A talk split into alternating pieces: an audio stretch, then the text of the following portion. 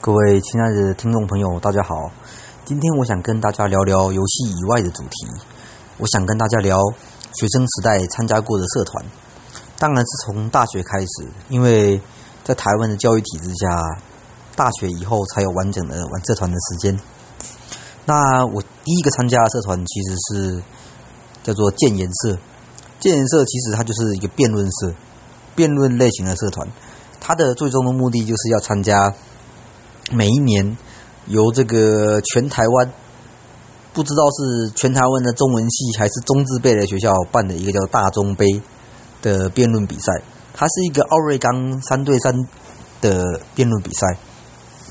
那两边分成两组，各三个人，一个是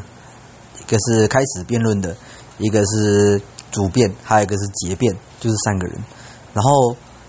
轮流交互的诘问。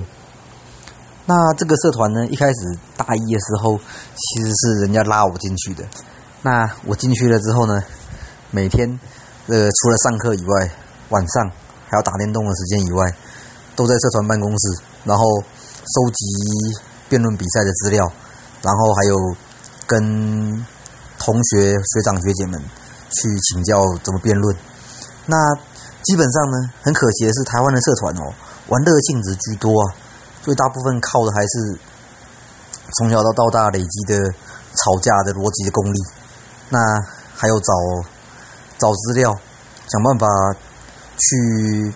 找出这个这个议题有没有什么样特殊的点，比方说那个时候很常吵的就是死刑该不该废除。那死刑该不该废除这个问题呢？其实你不管站在站在是正方还是反方，两边都有几乎都都有变不倒的点。这个死刑如果要执行的话，那它作为一种极刑嘛，它它作为一种极刑的话，它就是必须要让这个人永远根除于社会之外嘛。那有很多的这个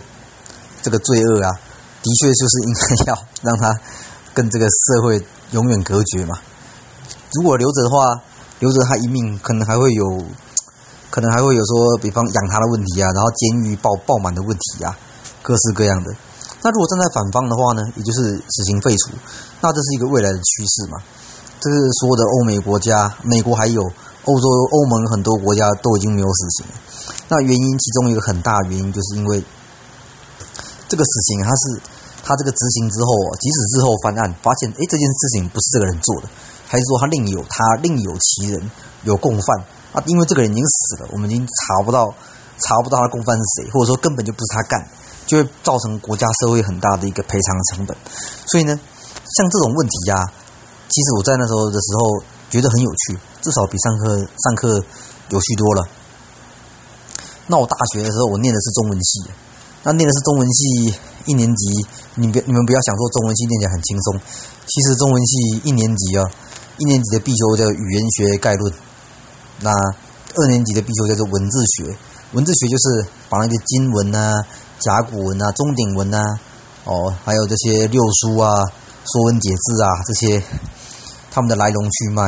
他们的字形，全部都要全部都要烂熟于心中啊。然后三年级有所谓声韵学，声韵学就是古韵，从这个古韵、唐韵啊、宋韵，还有这个。这个广韵啊，广韵是唐朝的时候的运输啊，然后期中考、期末考要要要写出这个这个声音，然后如果老师还要求的话，你可能还需要用古韵查韵书、韵境校注去写诗啊。所以这个中文系的训练其实 其实很有趣，但是会不会会后来毕业之后发现，如果不是要教中文，或者说不是要当中文系研究人员的话，好像。学这些除了文字学有点用，声韵学的的用处可能就比较少了。那总之，那个时候就是在在这个社团里面这样子玩的玩了一整年，一整年到第二年之后要挑选干部了，我就我就没有待在社团继续培养干部了。那那个时候一来也是因为觉得觉得我还我还记得那一年的这个大众杯的比赛啊，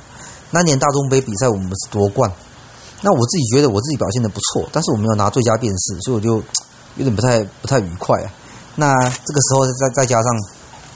在最后一场辩论的时候，裁判总共只有五个，那有五个裁判，里面有四个裁判都觉得我们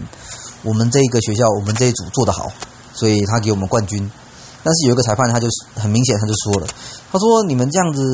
几乎没有给对手留下一点面子。那虽然说他这个理智上他是觉得我们比较好，但是他希望我们这个可以得饶人处且饶人。我也不知道为什么比赛的时候还要留守。那反正呢，他是这样说的。后来呢，我其实赛后之后我自己思考一下，我觉得似乎。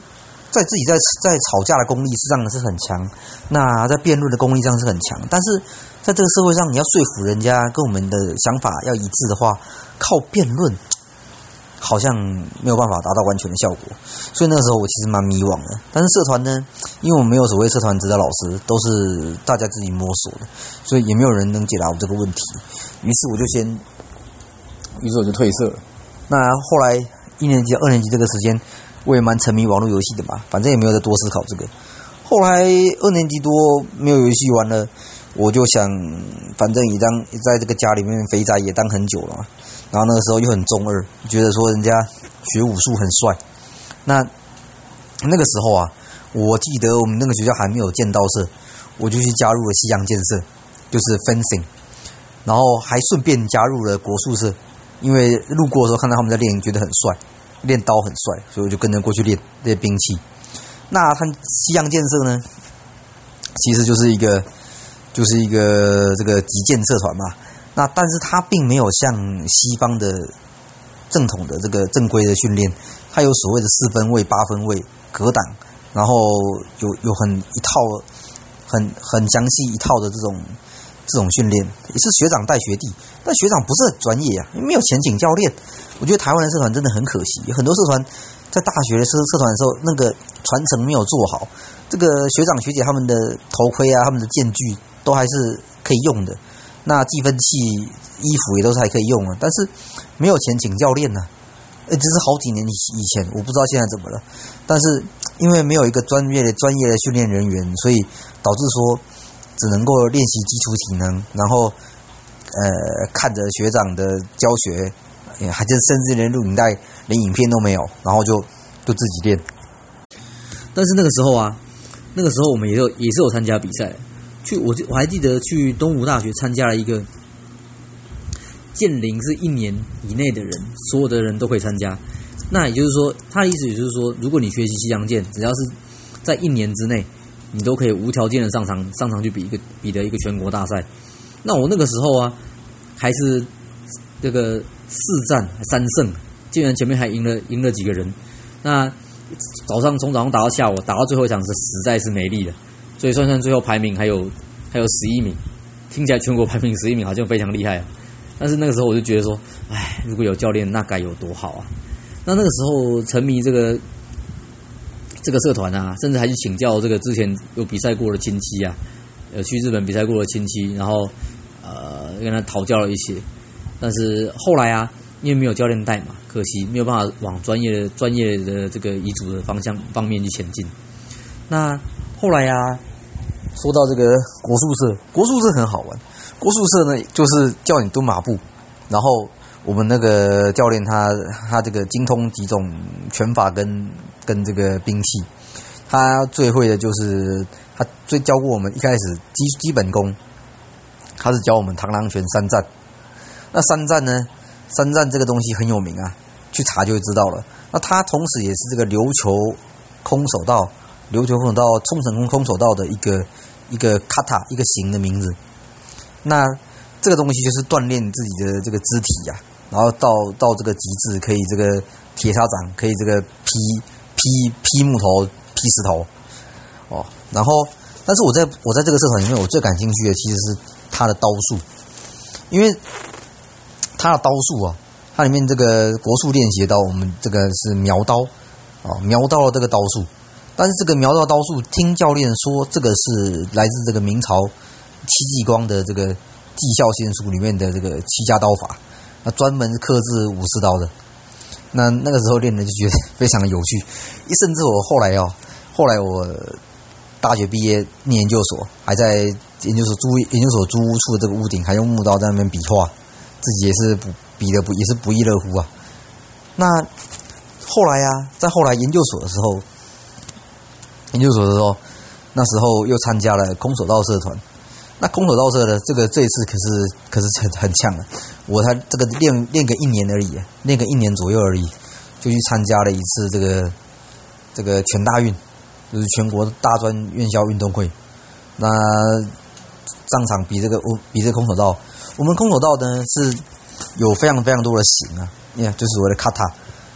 有名的型大概在二十种二十种上下。那如果是身段，一开始从白带。然后红带绿带的话，大概就只学到前面的基本型，前面的前面的三招三三三个型而已。但是打对打是跟这完全无关的。对打呢，它就其实就是所谓的 sports karate。它这个 sports karate 呢，它其实是一种运动。它这个前进后退的步伐其实很像拳击，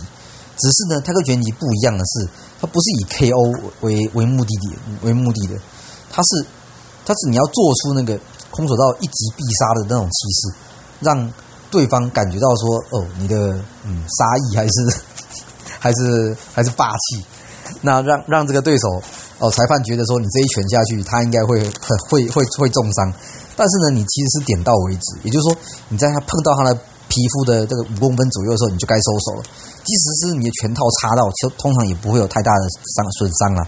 只是因为。大家知道这个打空手道选手哦，这个都大部分都练得很壮。那这个一不小心冲得太快啊，撞到对方的膝盖，还是说两个人这个这个互撞一直互撞在一起，运动伤害也是难免会会发生的。像我我我是打这个三量级啊，我那个全大运的时候的比赛，我这一场就有一个就有一个被往前冲顶到对方的膝盖，然后把他的午餐吐出来的。那还有一个是。还还有就是跟我对打那个那个黑带两段的选手，他这个头他被他被这个踢到头踢到两踢到踢到这个直接晕眩三十秒，这个裁判还过来看他的眼睛啊行不行？那像我这种菜鸡，基本上就是不怕人家拳头，就是猛猛冲猛冲猛打。那基本上要不是出手比较慢，要不就是裁判判定我这个可能没有得分，因为我这个得分的这个我这个。这个逻辑技巧可能还不是很好，我是觉得，如果说像我这样子有有练有练过的基础概念还不错，要是真打，我觉得我不一定会输。但是在积分比赛的时候呢，还是没有办法。那那时候是打完全大运这个比赛，得得知没有办法再晋级啊。之后我那个时候大概是，我那个时候如果我我的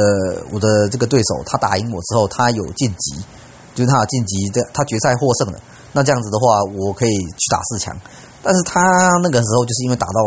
被踢到头太多次，然后他体力已经透支，他就是直接考虑犯规出场。那结果带让我没办法往上打。那时候我知道没办法晋级。虽然说我觉得我的可能第一次第一次参加比赛，这个代数这么低，可能也是没有办法跟跟那些黑带高手竞争。但是我还是很想去打冠亚军赛的，哎，不是冠亚军，我还是很想去打季军赛的啊。那那时候得知没办法，那时候我就是觉得哦，自己辛苦练了这么久，真的，我那寒假也练，暑假也练，那个参加参加这个集训，这个七天八天都关在呃，也不是也不是关在那个地方，都是在拼命的练习，然后这样子花这么多时间练习之后，没有办法去，没有办法再再往上晋级，真的是很难过。那时候在场边啊，甚至就。哦，就直接哭了。哎，不是，当然不是那哇哇大哭的男人这样哭太丢脸。那是假装在擦汗，事实上是用刀斧在擦眼泪这样子。然后精这个精神比较 OK 一点之后，才才才回去。那这个是我参加这个空手道社的一个比赛的经验呢。那其他的部分呢，也就是它是一个什么样的比赛？它是一个什么样子的类型运动？事实上呢，如果抱着减肥的目的去参加这个社团，其实也是不错的。因为那个时候啊，我其实研究所这个写论文写太多啊，然后然后这个每天又吃的非常好，靠吃来排解压力嘛，所以这个体重直线上升。然后一来是想减肥，二来是对武术有兴趣，于是，在社团的社团在招生的时候，我就跑跑去报名。我问，然后教练第一堂课他问大家：，呃，你们为什么要参加社团呢？有一些女孩子，她们说她们想要成为这个柯南柯南里面的毛利兰，那有些人是想说他自己是念什么犯罪防治啊，还是念法律的，他想要学点东西来防身。那像我呢，我就直接跟教练说减肥，教练就看着我，然后就笑了，然后就说应该可以吧。然后结果那个时候呢，那个时候我们就从基础体能开始练，先锻炼核心嘛，就是这样去卷腹啊，然后躺在地上用脚写出各种数字啊，反正也是让大家有趣啦。然后也是在在在锻炼核心。一开始的时候，哦，好久没运动了，真的还不行。后来越来越进步了，越来越有趣。然后就开始教所谓的型，就是卡塔。那我我是我练的是松涛馆的，松涛馆的空手道呢，它就是从这个平安平安初平安初段啊，初段、二段、三段、四段、五段、六段，在这边推荐一个很不错的一个一个空手道教学频道、推广频道，它叫做骷髅 OB。骷髅 OB 就是所谓的黑带，骷髅是日文的黑，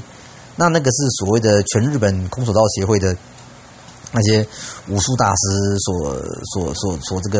开的赞助的频道，那在在这里面呢，他们有一些就是古流的这些形的实战哦，真那个这个影片看起来真的是非常的神，就是单很单纯的是我们在练习的那个动作，我就觉得说这个行的动作，这个动作怎么怎么可能打得到人？但是看他们那个影片里面，他真的就是用那个打可以打到人，那我就就觉得说，碰得到真的是这个。武术的世界啦，真的是博大精深啊！这个虽然说以现在这个现在这个时代啊，真的要动手去打人的机会大概是很少或没有了，甚至是说就算正当防卫也有可能会防卫过当。但是我觉得参加这种竞技型的比赛啊，不管是打西洋剑也好，还是打空手道也好，还是去辩论也好，真的真的这是可以真真正正是可以培养男子盖男子汉的气魄的，男子汉的气概。遇到遇到比自己高的对手，或比自己壮的对手，也不要有任何任何的害怕退缩，因为一拳下去谁倒还不知道嘛。然后很可惜的是啊，台湾虽然有这么多的社团的资源，但是但是多的社团都大部大部分都没有钱请得起教练。我们那个空手道社团之所以有教练，那有给他薪水，学校其实有经费给他。那是因为还是国立大学，你要社团还是会有经费。要是私立大学，我之前这个这个练击剑的时候，他甚至还没有钱请教练，没有这个经费，那真的是很可惜。然后再加上这个遗嘱的比赛哦，大家的关注度不高啊，甚至台湾很多人空手道跟跆拳道是什么都分不清楚，所以啊。自然关注度关注度低，来来看这个全大运的比赛的人也是寥寥无几，因为没什么看头吧。大部分的人都是菜鸟新手情况之下，其实没有什么没有什么看头。那台湾对体育运动也不是说非常的重视。你比遗嘱的比完之后，等到选手生涯结束了，差不多就是你你毕业的时候了，也没有什么传承。那出社会之后要再练也不是不行，但是如果不是在城市区域的话，要练就很难找到适合的道馆，所以这个就是可惜的地方啊。那就我这个过来人经验呢，我是觉得练习这些运动、运动类型社团，先不要提辩论哦，它都是一种非常好的培养耐心、毅力的方方法。就跟人家说，弹钢琴的小孩子不会变坏，那练武术的孩子呢，因为。练武术基本上是比重训还要无聊的一个一个过程。重训呢，它无聊是无聊在同样的事情，它操作三组到五五组到力竭，然后慢逐渐的按照加练习的时间加大它的重量，或者是增加这个练习的频率，所以它很无聊。基本上在练重训的都是关心到自己的肌肉有没有长大，其实也不太帮不太注意旁边的人，但是但是一件非常无聊的事情。那练习武术呢？那是一件更加无聊的事情，因为如果空空手道的比赛分成两种，一个是形的比赛，一个是对打的比赛。对打的比赛平常其实没什么好练的，除非你很喜欢绑着铅块，然后绑着那些穿着那些防护衣，就是就在那边练前进后退，在那边横跳纵跳，跟拳击训练一样，或者是你打沙包，但是反正非常非常无聊。那第二种类型就是卡塔卡塔的选手，就是形的选手，你可能形的选手就是要。要参加比赛，就像就像考试一样，跟你抽，临时跟你抽两个型，然后选一个自选自选型，也就是某一种型，就像是一个拳法，你要怎么样表现这个拳法的精神？你要怎么把这个每一拳每一脚都踢到定位定点？那这个就是你平衡的苦练。你一个型可能要打个上千次、上万次，你感觉到它这个型的哲学，你才有办法在比赛里面弄到弄到好。基本上，然后要要练习这个 sport karate 的这个选手，你每一天哦，你的一个前踢、侧踢、回旋踢、正拳、背拳、走击啊，比赛当然不能用走击啊，那你都要练练上千次、一千次、两千次，还有这个惯手，所有的惯手啊，它是一种有点类似神话中传说中的武功铁砂掌部位的锻炼。就是你把你的手指头练到练到可以无坚不摧，它甚至可以去贯穿对手的这个身体，叫贯手。那怎么练呢？就是铁砂掌，然后去擦墙壁。但是这个是我的那一辈、上一辈、上上一辈的那个教练他们在做的事情的。以现在现在台湾的社团来说，乙组